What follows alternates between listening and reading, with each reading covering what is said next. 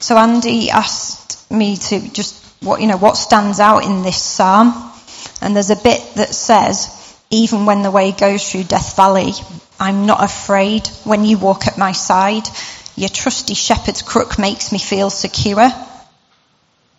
Um, and if we think about life as a journey, um, the thing that I can share at the moment where I'm at is it's this that speaks to me. Um,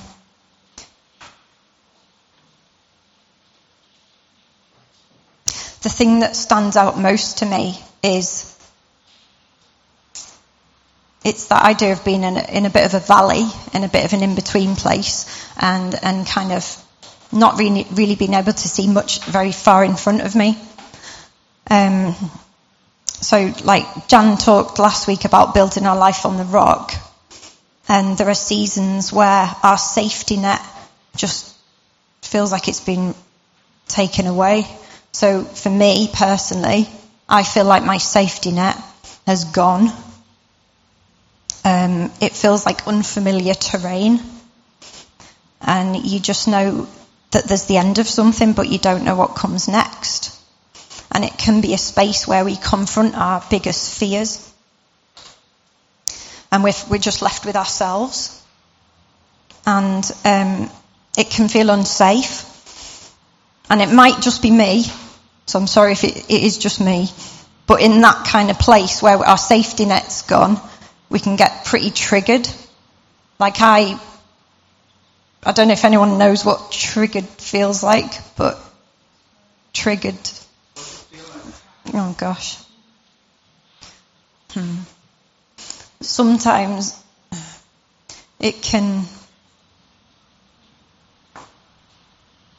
trigger when you get triggered it can feel like anger. You get angry about stuff. But i know that anger behind anger there's there's there's always other stuff. We talk about the anger iceberg. If you talk about anything to do with well-being anger's just uh, the tip of it. And obviously sometimes we get super angry at stuff and when we get triggered because actually, well, for me, it's just that there's massive fear under it. So anger's like a self-protective thing. Um, and the, there was a situation for me recently where I got really angry and I was like, whoa. Um, and I know that fear was under it. Um, and it, the words when I'd calmed down a little bit, the words um, of this psalm came to me, and the really weird words. Um, I'll read a little bit of it. Psalm 73.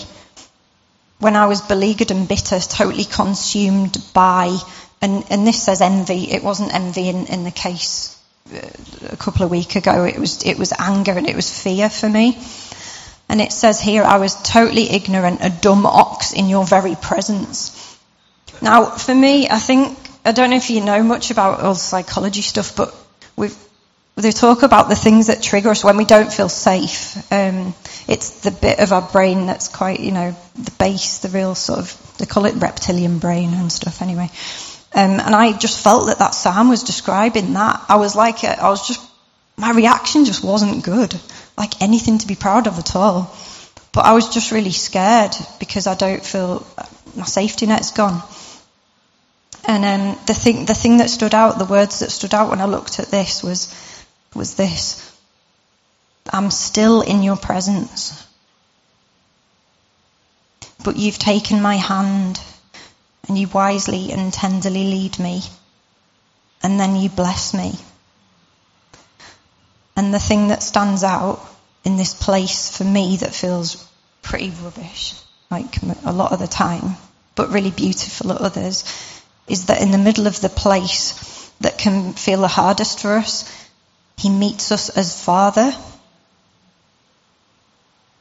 And if all we've got left is to be met, to allow ourselves to be met by our Father, it's, it's okay. It's a place where we can be met and we can receive. All He wants to be to us because we are a people who are loved by a Father who is tender, who is compassionate, who is kind, and whose every intention towards us is with life in mind.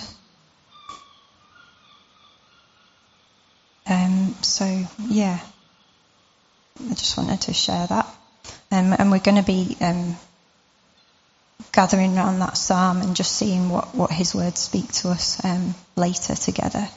Um, but for now, um, let's gather around him. Let's gather, gather around our Father, and um, and let him meet us in the way that he wants to meet us in worship.